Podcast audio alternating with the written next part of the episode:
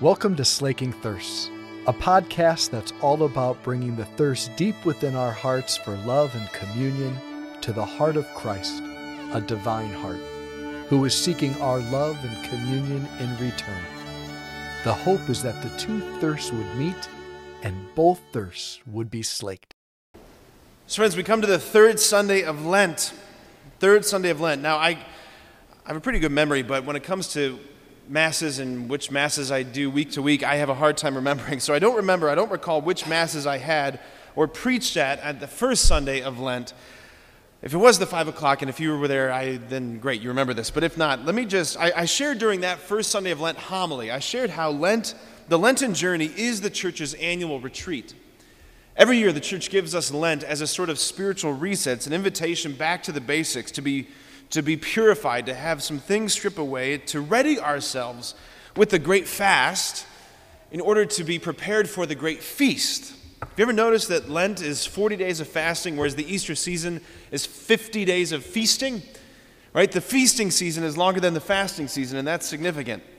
We fast well in order to feast well. It's very hard to enter into a feast if you've already got a really full belly but you fast well in order to feast well. The church, as a mother, wants us to fast well so that we can feast well.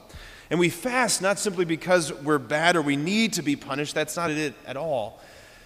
The church invites us to fast. Our mother wants us to fast so that we can be focused, so that we can be emptied out, so that we can be filled up on the glory of Easter.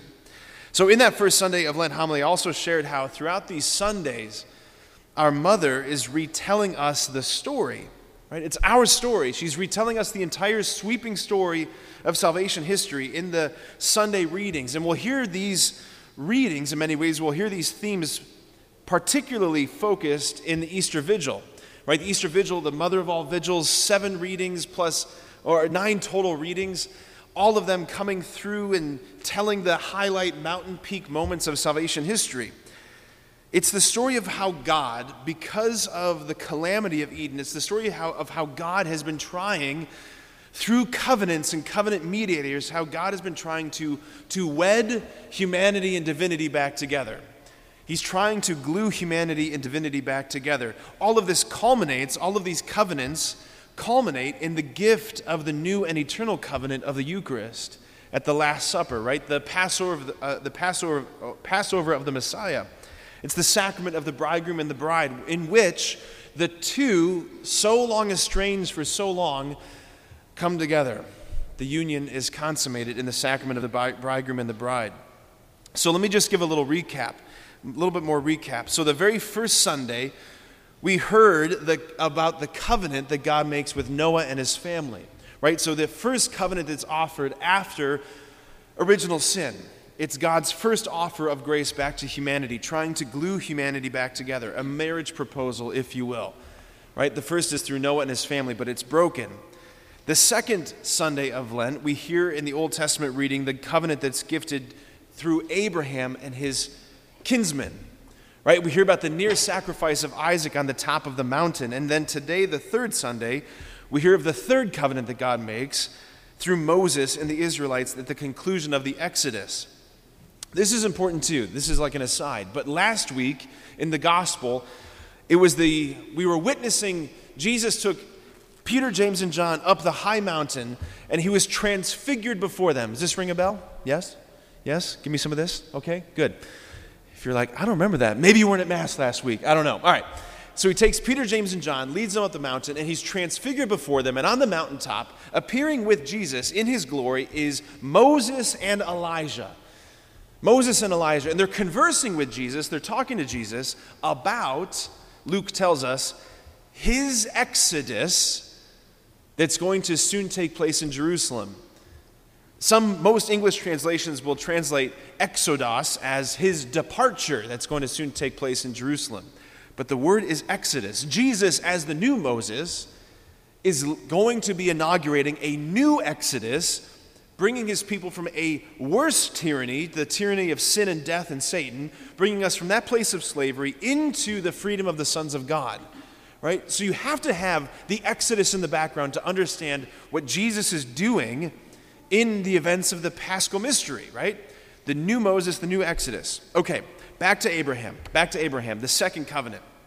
God instructs Abraham to take his only begotten son, Isaac, to this mountain that he will point out to him, and there offer him as a holocaust on the mountain, Mount Moriah, which happens to be the same rocky outcrop that centuries later Romans would erect cruci- crucifixes, crosses, for public execution. It's the same mountain. Where Isaac was nearly sacrificed is the same spot where Jesus offers up his life. Isaac is walking with his father, and he asks his father, Here is the knife and here is the wood for the sacrifice, but where is the lamb? Is the question he asks. Where's the lamb? And Abraham responds to his son, God will provide himself the lamb for the sacrifice. Now, you have to realize, in Hebrew, in ancient Hebrew, I think also in modern Hebrew, there's no punctuation. there's no punctuation. So that sentence, God will provide himself the lamb for the sacrifice, is this sort of double entendre. Yes, God is going to provide himself. God himself is going to provide the lamb, which he does, this substitutionary lamb that takes Isaac's place on the mountain. But even more than that, God provides himself eventually as the lamb right? He provides the lamb that gets slaughtered in Isaac's place. But this lamb's blood spilt on Moriah, this is not the end of the story of lambs spilling their blood. So several centuries go by, and God's people, the descendants of Abraham, the descendants of Isaac, the descendants of Jacob, they had found themselves in a place of slavery, enslaved to Pharaoh in Egypt. For 430 years, they're enslaved to Pharaoh in Egypt. A, a situation of abject slavery, hopeless, stuck. But the Father, who so loves the world, who so loves the race of men, whose heart is moved with compassion for us, he does not abandon them. He does not abandon us to the domain of death, to this situation of slavery. He acts, and he calls Moses, Moses, to be the next covenant mediator. Moses led his people out of slavery in Egypt to the promised land, the Exodus, right? This is the central event of the Old Testament. And their exodus, their departure from slavery into freedom, is preceded by mighty signs and wonders, right? The plagues that God brings upon Egypt. It's God's judgment upon the gods of Egypt, it's God leveling his judgment upon them. You have to realize this. That's what the plagues were. They were God's pronouncement that I am the true God and they are not. For in Egypt, they had a whole panoply, a whole pantheon of all sorts of gods. They had a god of the Nile, they had a god of cattle, they had a god of amphibians and frogs. And so God rains down upon them all sorts of frogs. He turns the Nile into blood, He destroys all their cattle, He sends upon them locusts. Right? All of these are Egyptian gods, and God is pronouncing sentence upon them, saying, I alone am the true God. And the final God, the final God that is unmasked as a sham, is the God of life and death, that God Himself says, I am the true God of life and death. The final plague, right? The death of the firstborn. The death of the firstborn. Their exodus out of Egypt, it's preceded by a meal Right? God instructs Moses to celebrate the Passover meal all, with all the people, that every household was to procure for itself a lamb, a year old male lamb without blemish, an immaculate lamb, if you will. That's what the word without blemish literally means immacula, a spotless lamb. And what, the, what each household was to do is they were to sacrifice it in the evening twilight, which means three o'clock. They were to take its blood with a hyssop branch, and they were to smear the lamb's blood upon the, do- the doorpost and the lintel of their house. The blood of the lamb had to appear on the wood of the door to be a sign to the destroying angel. Not only that, they had to eat the flesh of the lamb. If you were a vegetarian in Egypt, you're like, ah, I'll just, I'll just have the lentil soup. And if you were the firstborn, guess what's happening to you the next morning? you ain't waking up. You had to eat the flesh of the lamb. You had to eat the flesh of the lamb. This is what they had to do. They leave Egypt because of the saving blood of the innumerable lambs who are offered up in sacrifice. And before they get to Sinai, where our first reading today takes place, where the covenant is given and the Decalogue, the Ten Commandments, are given to Israel, the Israelites, they find themselves again in a hopeless situation. They are at the shore of the Red Sea with the Egyptian army barreling down behind them. They are stuck, nowhere to go, with death breathing down their necks. There's nothing more they can do. And again, God acts on their behalf. He makes a way for them in an impossible situation. They were utterly stuck. He tells Moses, Moses, stretch out your staff over the Red Sea. It's this outward sign of an invisible power. It's this sort of sacrament, this proto sacrament. Right? Was there any power in Moses' staff? No but it was a visible outward sign of the invisible power that God was working through him. I often have in my mind the image of Moses' staff when I have my hands over the bread and wine. What are these hands? Yes, they're consecrated, but these hands by themselves can't do anything to bread and wine. Moses' staff by itself can't do anything to a Red Sea. But God working through them can do miracles, right? And that's what he does. He splits the sea in two, and the Israelites, they pass through the water on dry ground as the as, and as they cross to the other side, the Egyptians, they come after them into the midst of the sea. But God closes the waters upon them, drowning the entire Egyptian force. And the earliest Christians, We'll hear this reading again at the Easter Vigil. This scene comes up again at the Easter Vigil because the earliest Christians, they saw this scene as such an icon, such a pivotal sign that interpreted for them what baptism is and what it means. We hear this again. During the blessing of the baptismal water, right, the priest or the deacon who's doing the baptism, we say this in the midst of the world's longest prayer, the prayer, of, the prayer for blessing of the water. I think it's the world's longest prayer. Especially we got like babies are like, Mah! and you're like, let me just keep praying over this water. Okay, this is a line. Oh God, who caused the children of Abraham to pass dry shod, that means, you know, sh- their shoes, their, their feet are dry, who caused the children of Abraham to pass dry shod through the Red Sea, so that the chosen people, set free from slavery to Pharaoh, would what? Prefigure the people of the baptized. It's a prefigurement of baptism. At your baptism, all those years ago, at your baptism, all those years ago, and for the 17, gosh, the 17 individuals from our parish who are going to be waterboarded, I mean, baptized at the Easter Vigil, who are going to be baptized at the Easter Vigil, like that is what is happening to them. That is what is happening. That we are, they will be by that act, by that ritual gesture, delivered from the dominion of darkness and transferred, as Paul says in his letter to the Colossians, we're delivered from the dominion of darkness and transferred into the kingdom of light, the kingdom of our God and Father. We're given a new identity, we're given a new like a new passport. We don't belong to darkness anymore. We're, we do not belong to slavery. We don't belong to, to Pharaoh and the tyrant. We belong to our God and Father. We belong to our God and Father, that we are saved through baptism. And we become saved through our cooperation with grace, right? And just as then, so too now, the Father says to us, He will say to our 17 who are going to be baptized, it's what He said to them in Exodus 14 14. It's so powerful. This is what God says Stand firm, and you will see the deliverance the Lord will bring to you today. The Egyptians you see today, you will never see again, is what he says. The Lord will fight for you. And all you have to do, you need only to be still, is what he says.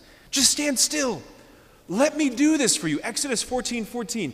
Just stand still and watch as I fight for you, is what the Lord is saying. I want to fight for you. That's who I am. I want to fight for you. I want to save you. I want to see your freedom. I want to see your flourishing. You can't save yourself, but I can, and I desire to do it. And he's saying, Let me. I want to see you free, and I want to see you alive. I want to see you radiant. Like that's why. That's why the church asks parents and godparents before the bapt- at the beginning of the baptismal ritual. The church asks them, What do you ask of God's church for your child? And the response is baptism. Baptism. What does that mean? Another way of saying that is God, we want you to do for this child what we can't do. Like, we've given this child natural life, but we can't give them, we can't give him, I can't give her supernatural life. I can't save my child from the clutches of the enemy. I can't make them into a child of God, but God, you can. That's why we bring this child to you, ask you to baptize this child, Lord. So the Israelites, they pass through the Red Sea, they come to Sinai. They come to Sinai, and the Lord delivers unto them the Ten Commandments. And there's something in us as Americans, when we hear the word commandment, there's something in us that just kind of bucks against it. Not that any of us, I hope, gosh, I hope not, are not, none of us are fundamentally against the Ten Commandments. If you are, we have confessions on Saturday mornings, and uh, I mean, I'll die a natural death in my confessional during Holy Week. But anyway, there's something in us that just kind of gets grated upon when we think about the commandments, being told what to do. That's not what they are. In Greek, it's the word is decalogue. Deca meaning ten, logos meaning words. These are the ten words addressed not to y'all, they're addressed to you. It's, it's the first person, first person singular. It's addressed to you. It's addressed to you. These are the 10 words flowing out of the Father's heart for his people. And notice how they begin. Before he gets to the thou shalt and thou shalt nots, God says this I, the Lord, am your God, who brought you out of the land of Egypt, that place of slavery. Don't forget that that's who I am. That's the one who's speaking to you. The commandments are not an expression for like an expression of God's desire to hem them in as if God's like, I don't want you to have too much fun in the promised land. So here's some rules. That's not what they are. They're an expression of the God who liberates. Right? He's saying to them, he's saying to us, if you would be free, you mustn't attach your heart, you mustn't give your heart you mustn't make a first priority anything else besides me. You mustn't have other gods. You mustn't have other idols before me. Otherwise, you will find yourself enslaved to them again. Is that not our world? Can I get an amen? It is our world. He's saying, if you would be free, you mustn't take my name in vain. Like, do not treat our relationship as something frivolous, as something trivial as something casual. Like, recognize, he's saying, the sacredness and the high honor that I've bestowed upon you, that you can call me by name, and that I listen to you. You are my son, you are my daughter. Do not be careless about this relationship. If you would be free, you must keep the Sabbath holy. You must come here to let me feed you. You must come here to feast on life itself. Oh, how awful for us. you must come here to hear the words that save. You must come here to hear the Father reminding you of who you are. You must come here to have alive in your heart and echoing in your mind the truth about your identity. You must come here to be refreshed and renewed and built up again, is what he's saying. If you would be free, you must honor your father and your mother. You you must honor life. You must pursue chastity and fidelity. You must not allow yourself to grasp and take the goods that do not belong to you. You mustn't lie because you are destined for an eternal relationship with truth Himself. You mustn't get in the habit of, of deception and falsity because you will become allergic to truth allergic to your eternal destiny. You mustn't allow your heart to be stirred with envy. Friends, this is our God. He is for us. And this chapter of the story that we hear on this third Sunday of Lent, the Exodus and the covenant on Sinai, it is so significant. It is the backdrop for understanding what the Lord is doing for us in and through his paschal mystery, in his passion, his death and resurrection at Easter. If we don't have these lenses, we're not going to grasp it. We're not going to grasp it. So may we grasp it a little bit more. to be overwhelmed and in awe of what He's done for us and what He does for us. Amen.